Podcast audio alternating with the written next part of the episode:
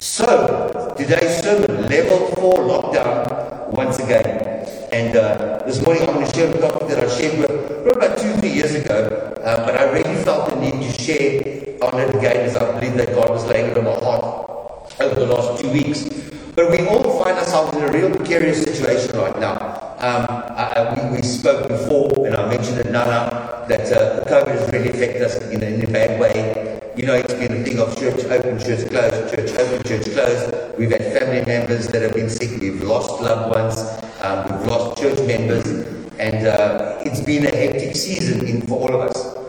And I think the challenge for most of us as believers today is this that it's not a matter of it's a lack of faith or a fear thing.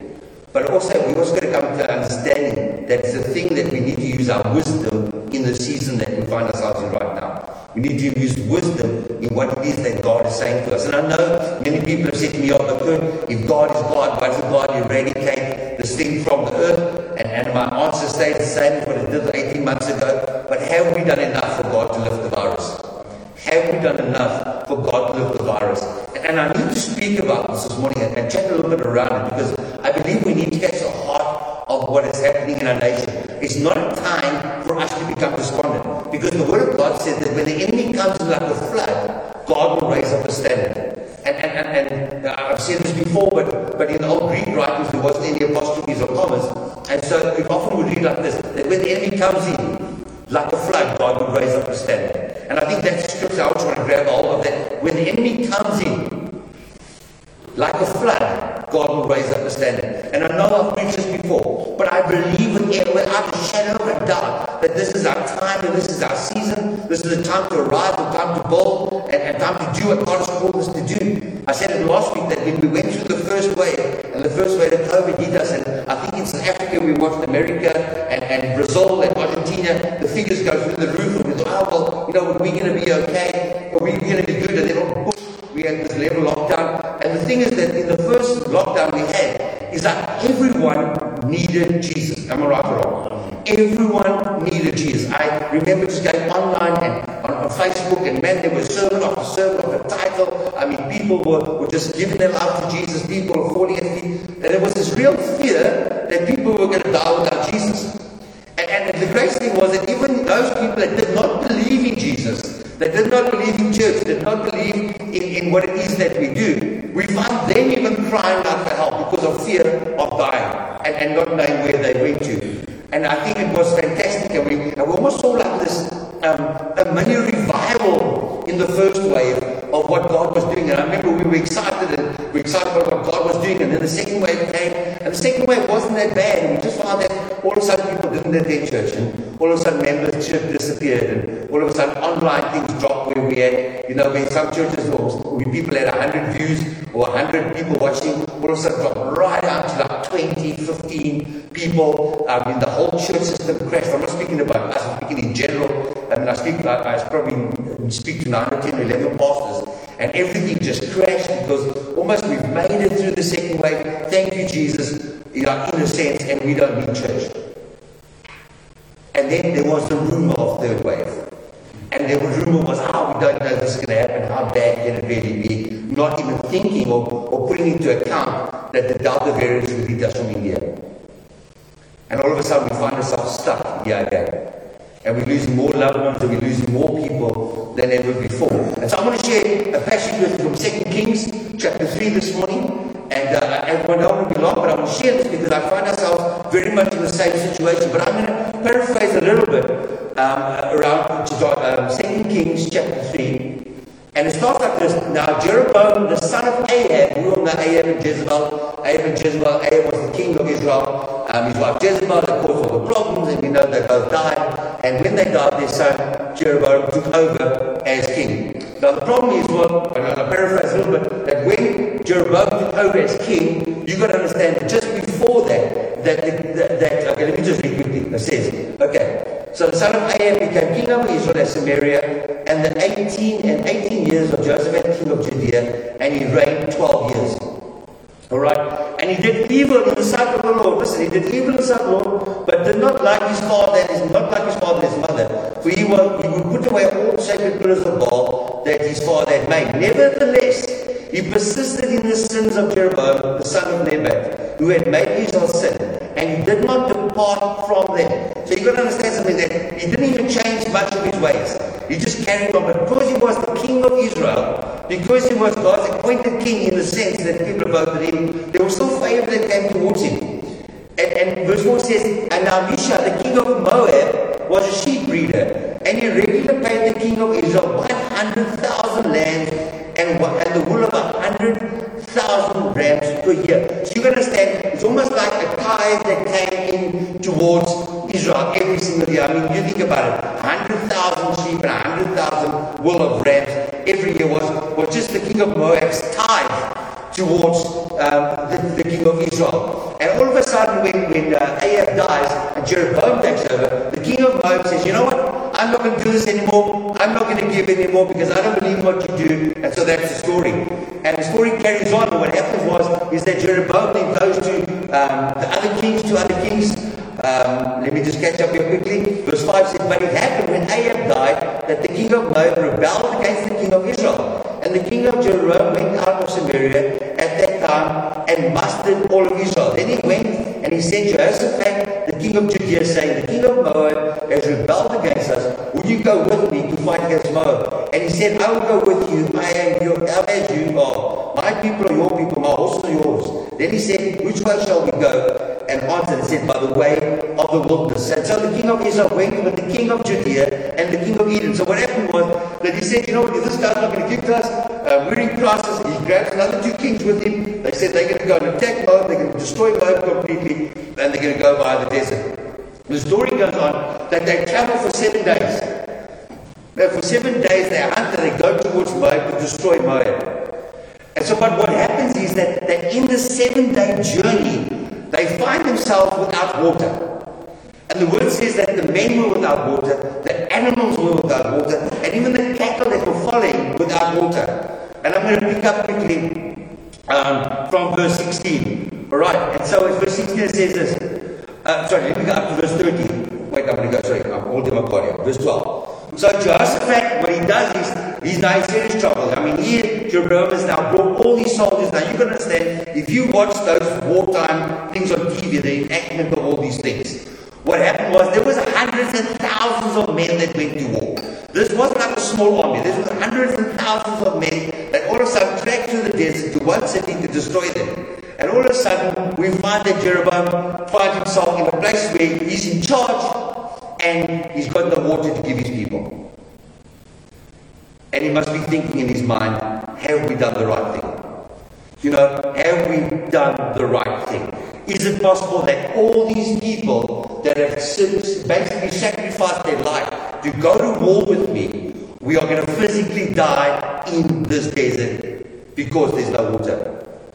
And the most amazing thing happens though is that Jeroboam then cries out, and he says something, he says, Is there not a man of God amongst us? And, and I want you to go read that. But it's an incredible story. That in the time of even though he didn't serve God faithfully, even though he did as evil as his mom and dad, even though he was at war, it's amazing that when the time came, when he was in a time of need, the first person he wanted to find was God. And, and when I was preparing this thing, I thought, isn't this just like the world right now? There's an old thing that says a God in need is a God indeed. And the problem is that we try and live our lives la vida loca as much as we can. We want to draw, we want to do our stuff, we want to never do church, we want to skip church, we skip our Bible studies, we do all these kinds of things. When life is good, when life is good, somehow there's no need for a God. When life is good, we pray less. When life is good, we read the word less. When life is really good, we, the church doesn't see us. The problem is that minute, the minute we hit a crisis, everybody, even though they don't believe in a God, needs to find a God. It's the most ridiculous thing. And it just doesn't happen once. I watch people do it over and over and over and over again. Every time they need, they quickly run to God. I remember even at school. You know, we never we never went to church. We never did youth, but exams came. You know, exams came. Man, we were like we were like priests. I were in sackcloth and ashes, praying to God. You know, all we wanted was fifty percent. There was no real school those days. You needed 50% to pass, you know, not, not 12%. All right. But I mean, we would pray and we would seek God with all of our hearts and, and then we would beg God. And, you know, I remember standing in front of the principal's office being in trouble and saying, Oh Lord, if you're real, you know, show yourself to me. Lord, please let the principal show mercy on me. And often, when late in life, thought about how crazy it was that never spoke to them, never spoke to God, never spoke to him. But in time of need, oh my boy, he was the first person that I grabbed a hold of. And fight Jeroboam as well. All of a sudden, he's just panic, and they're going to die in the desert. And he knows what his father did. He knows what his mother did. He knows the life that he lives. And he says all of a sudden, oh, isn't there a man of God that can help us? I think maybe they should call them a man of God before they win the war. but this is the funny part, is that we get ourselves into trouble, but then we need a God to get us out of trouble. You know, instead of seeking the God first before we go into situations, we first go in and then we want God to critique in us on our situation. We want God to, to, to, to, to approve is that our bad behavior or our bad decisions. And there's a funny scripture that goes, and, and not funny scripture, but the, scripture goes on, and the, and the one thing says, man, there's a guy by the name of Elisha here. He was the man that used to wash Elijah's hands. And so they call him out. And, and I want you to go read this, all right? I want you to go read this. And I'm going to read from verse 16. Uh, follow me. And so it comes before the, the, the, prophet. And it's amazing, though, that we're in a season, and listen to me, church, before I even read this, we're in a season where the world is going to look for the man and woman of God right now. Listen to me carefully. You think that, oh, we did a great job in the first wave and the church did a great job in the second wave. We have no idea what is about to happen in our nation. We've got no idea what God is about to do. And God can only do what He needs to do through His people through his people, through the standard that he raises up. And let me tell you something, we're coming to a place in society once again where the world is crying, saying, Isn't there a man of God? Isn't there a prophet? Isn't there somebody amongst us that can give us direction right now? Because let me tell you something, whether you like it or not, our, our nation is absolutely without direction right now. And we've got, we've got pastors saying one thing on the other end, we've got politicians saying one thing on the other end, we've got rebellious churches on the other end. Everybody wants to weigh in with a little of opinion. And everyone is saying, well, until you tell the government, this is what we're going to do. And the government is saying, no, no, this, no, no, no. What we need to do right now is to find the man of God. More than that, we need to find God right now. Because let me tell you something, the situation is not going to be solved by a vaccine, it's not going to be solved by government, it's not going to be by some pastor threatening the world. It has to be through the power of the Holy Spirit. And it has to be found in the presence of God. And we keep missing it. Verse 14, and Elisha said to the kings, As the Lord of hosts lives, before whom I stand, surely we are, I'm sorry, we not that I regard the presence of Joseph, that was one of the kings of Judea. I will not even look and nor see you. He turned around and said, I'm not even prepared to help you because you've done nothing to deserve my help. But, he says, bring me a musician. And then it happened when the musician played and the hand of the Lord came upon him. And he said, Thus says the Lord, Make this valley full of ditches. Now you can understand something this morning. Like what the, the, the, the prophet basically said to was this. There is no water around us. Things seem impossible that we're going to die in this desert. And even, even the, I don't believe that the king was asking for water. I think the king was asking how to get out of the situation we're in. I don't think water was on his mind because there was no water. I mean, in PE, we know what it's like at the moment. There is no water. And the only miracle that's going to happen is it's going to rain. It's going to rain for us to get anywhere. And he says, I bring a musician. And it happened that when music played and the hand of the Lord came upon him. And he said, Thus saith the Lord, make this valley full of ditches. For thus saith the Lord, listen to this, you shall not see wind, nor shall you see rain, yet the valley will be filled with water, so that your cattle and your animals may drink. Just, just Get this for a minute quickly. We, we must this. You see, we believe that if we ask God for something, there's water that He needs to do it in. Right or wrong? Yes. I mean, me at the moment, our dams are empty. So what are we praying for? We pray for rain. We pray, we believe that rain is the only thing that can solve it right now. And so was these three kings. They believed that if God could make it rain in a sense, they could gather the water and they would be able to survive. But before they could even think about that thought, the prophet says, Oh, and by the way, it's not going to come from the rain, it's not going to come from the wind, it's not going to come from the seasons. I will provide, says God. That's a huge statement. He says, All I require of you is to go dig some trenches, go dig some holes, go dig some ditches in the valley. Now, now I don't know about you, but, but if I'm standing and I've been marching for seven days through the desert, and, and we haven't got water, and we haven't had water, and we know we're going to die, and some little prophet by the name of Elisha, okay, says to three kings standing in front of him, dude, if you guys want to live, grab your spades, go out into the flood and go dig some holes. So, so, so, so if I say tomorrow, morning, I'll get a little video out of Thus saith the Lord. If you guys desire watering your dams, I want you all to grab a spade and tomorrow morning I want you to dig your front yard full of ditches because I will provide. How many of us would do it? How many of us would do it? See, but the thing is here is that these people find themselves in a life or death situation.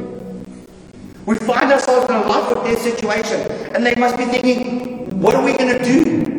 If it's not going to rain and it's not going to come from the wind, then where's the water going to come from? And why would we even want to dig ditches? You see, we're in a season right now, church, where we may be not seeing the hand of God as we believe move as powerfully as we want. You know, we're not seeing the revival that everyone's speaking about.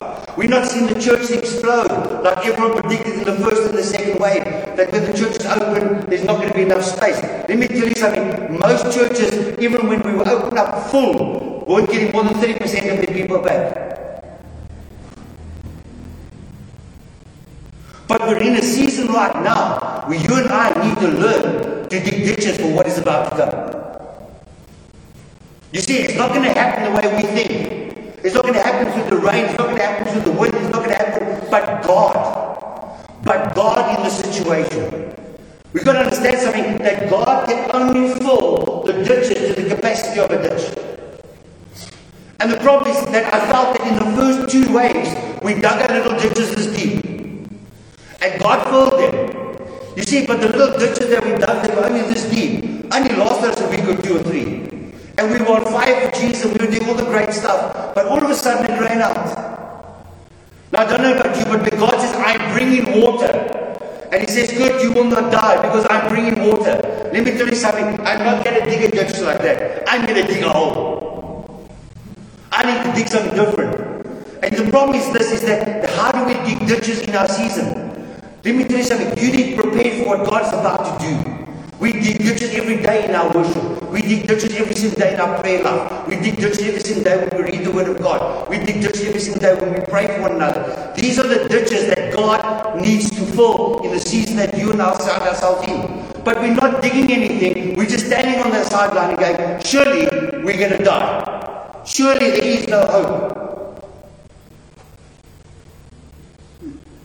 The crazy part about the story is is that the Word of God says that the next morning, the Moabites wake up and they look across the desert and they see this glistening. And as the sun comes up, the Word says it looks like the entire valley is filled with blood. I love that analogy. I love that analogy because for me it's always that Jesus, it's His blood that saved us. And I, know I'm changing here, but, but I love that story. You know why? Because the Moabites, the minute they saw the blood, they thought they were victorious. The minute that the Moabites stood at their camp and they looked across the valley and they saw this glistening that looked like blood, they thought that the three kings have got up in each other's grill, they beat each other, they killed each other, and they were only going to recover the loot. Go read it. The Moabites were fully convinced that those three nations had destroyed themselves and they were coming to collect the loot. Isn't, it crazy? We're in that situation right now. We're in that situation right now where, where the world, the enemy thinks that he's closed the church, that he's destroyed the church. The enemy is fully convinced that what he is seeing on the horizon when it comes to church life right now is blood. He's convinced at this moment right now that the church has basically destroyed themselves. And all he needs to do is pick up the pieces. But the word of God says that when the Moabites walked into that camp, the Israelites were waiting for them. You see, from the Israelite side, they just saw they just saw thousands of millions of liters of water in these ditches that they dug. From the Moabite side, all they saw was blood. See, it depends which side of the coin you look at things from. Because I want to be on this side, where God's provision is clear to me. Now, we don't know how it works, and, a lot of people have discovered it, but basically what happened, there was no rain. Basically what happened was there was no wind, nothing. And a lot of theologians say what happened was there was a river that was 100 miles away or something like that, that God diverted the river and changed the course of the river to come and fill those ditches. That's incredible. Because if that's the truth, I'm going to say to God's about to move a river for you. God's about to deliver it for you. But God can only fill your dish to the capacity that you need. God can only fill your dish according to the capacity you need. You see, God doesn't have to answer our prayers ever. Think about it. He doesn't have to be this amazing God. The problem is that we are looking at it from the Moabite side. Because so many of us are standing on this side and we're looking at the provision of God and the water that God provided, but we're not seeing it as water, we're seeing it as death. And we're speak this stuff. We say, oh, half our nation is going to die from COVID. And, and other, all our business is going to close down now because of COVID. And, you know, our bottle store is going to shut down now because of COVID. And this is going to, you think, the Word of God says life and death is in the tongue. It's in the power of the tongue. And it depends which side are you standing on. And if you're going to stand on the Moabite side and think that the enemy's got the capacity to destroy everything in your life, to destroy your family, to destroy your future, to destroy your job, to destroy your finances, I want to say you need to move to the other side. Because that very same thing the Moabites saw as, as death, when we stand on this side, we see the blessings of God. Now, tell you something. You're still alive. You're on the side. If you're still alive and you're enjoying it, you come through COVID, you come through retrenchments, and you come through all this kind of stuff, you're still on this side. But I want to say this to you that I want to stand in this side I want to see the glistening of the water. I don't want to see, I only dug one puddle for God to fill. And that's what most of us do. That whenever we need, we dig a puddle. We just, we, we, we don't want to dig a dam, we want to dig a puddle. And, and, and we want God to fill the puddle, but we want the puddle to sustain us for the next five years. You know, we don't want to read the Word of God, but the scripture we learned in Sunday school 35 years ago, we want that to sustain us. You know, we haven't really spent time in the presence of God for months. But thank you, Jesus, when I was 16, I had a moment encounter with you on the road to Damascus kind of thing. And that's going to no. No. What does your ditches look like this morning? What do your trenches look like in the midst of this chaos? And I'm saying this to you because I believe we're coming into a season right now where this world's going to cry and say, Isn't there a man or a woman of God amongst us? Because we need direction. Let me tell you something as a pastor. My prayer is that this government will be the first people to cry out and say, Isn't there a prophet amongst us? Isn't there a man or woman of God amongst us that will give us some kind of direction right now? Because this nation needs direction right now. As believers, we need direction right now. I, I said this before, and, and, and, I was chastised about it. But in the second wave, I said, Oh, the church will never survive the third wave. And someone came and said to me, Don't you speak like that. And she was right. Because we speak death.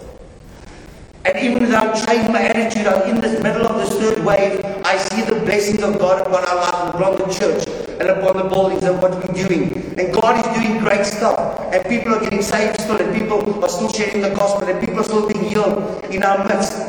But as a church, I want to say this to you we need to dig our ditches deep and wide. And, and I want the enemy to look from a distance. And I want the enemy to think that it's chaos.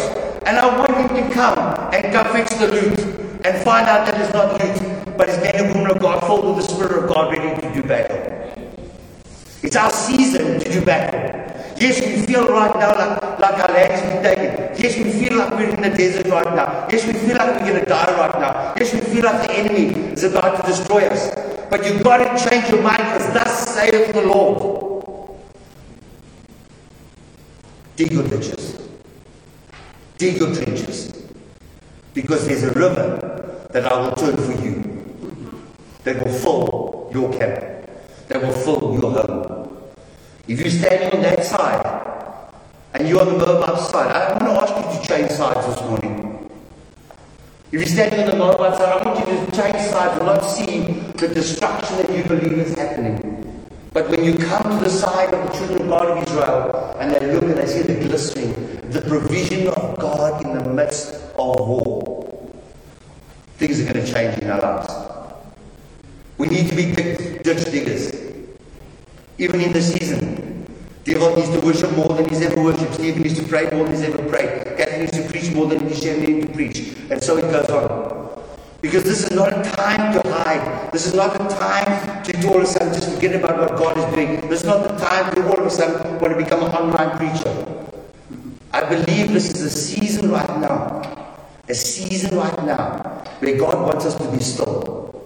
A season right now where God wants us to, to start to dig our ditches by ourselves. You know the crazy thing about this whole passage is, is that if you just turn the page, just turn one page to 2 Kings chapter 4, it's the story of the widow. That Elisha rocks up there and he says, What have you got? And the widow turns around and says to Elisha, All I have is this little bit of flour, this little bit of oil. I'm going to make a loaf of bread for my son and myself, and then we're going to die because there's nothing left. Same principle. Elisha says go find bottles, go find jars. And the word of God says that as they poured, Elisha poured, um, the more he poured, the fuller the bottles, the bottles filled up one, one, one. The oil only stopped flowing when we ran out of bottles. And let me tell you something, the blessings of God only stopped flowing towards Israel when the ditches were full. What our bottles look like, what our pictures look like this morning. I don't know about you, but I'm excited about the season we're in right now. I'm excited about what God is doing. People sing that song, I feel the, way, the goodness of God all over my life. And that's where we are right now. And I want to leave that with you this morning.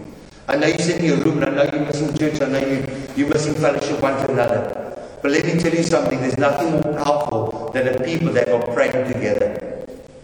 This world is going to ask for a man or woman of God. You are going to be that man or woman of God. You're going to be that Elisha in your workplace, in your school, in your offices, in your family. It doesn't matter where. The world is going to look for someone for answers. And I'm trusting God today that you've dug your ditches so deep that they are so full that the overflow of your life is going to make other people turn their lives around. That is what we need in the season. We don't need to survive COVID. We need to prepare for heaven right now. and who we take with us. We need to be sold out to the things of God. We need to be sold out to the kingdom of God right now. We need to be sold out to what God is doing in the season and in our lives. And let me tell you something that if we dig enough ditches, I promise you that God will fill your ditches. That if you bring enough jobs, the oil will be more than enough in your life. But it all depends on you today. And I want to throw this back to you. Stop worrying about regulations. Stop worrying if you get to level 5. Don't worry what this one says, what that one says. I want you to see God for you. And put up there and say, God, I'm going to be a ditch digger. I don't know where it's coming from. I don't know where the rain is going to come. I don't know where the water's going to come from. But all that I know is I'm going to be that person when I dig. I dig deep. And I dig enough to survive and conquer. Let's pray. Father, I thank you for this time we I thank you for your love and your grace and mercy. And I know it's weird being in front of a camera again, God. I feel like I'm doing a production. But I also know, Father, that there's no space and time in your, in your kingdom. Father, that you can move for a person sitting in front of me just as much as you can move for a person that's in New Zealand right now listening. And we want to bring our families, we want to bring our friends to you. But more than that, we want to bring ourselves to you this morning. And may we be that voice of reason in our nation. May we be that voice of reason to our friends and our family. Father, may we know what it is to be safe. The Bible said it this morning during our prayer time. The word says you did not give a spirit of fear, but of love and of peace and of a sound mind. And the problem is we're not using the sound mind because we're living life as if there's not a virus out there. And Father, I pray for wisdom in all of us. I pray for discernment in the season. I pray for healing and deliverance. I pray for every business to survive and every family to financially survive. I want to pray for those that are in hospitals right now, our doctors, our nurses, everyone. Father, may your hand of favor be upon them. May your anointing be upon them. May they all receive your healing touch right now in Jesus' name. And so, Father, come and have your way in our lives. Come and have your way in all of our lives and our church. And we honor you for this in Jesus' name. Amen. All right, guys, just remember that uh, we obviously cannot take our tithe offerings. But if you do go to our Facebook page, onto our advert, the bank details are there. You can just click on, do an EFT into our account, and you're going to be the one that keep us going. All right. Blessings. Have a good week. Have a good day. See you guys next week.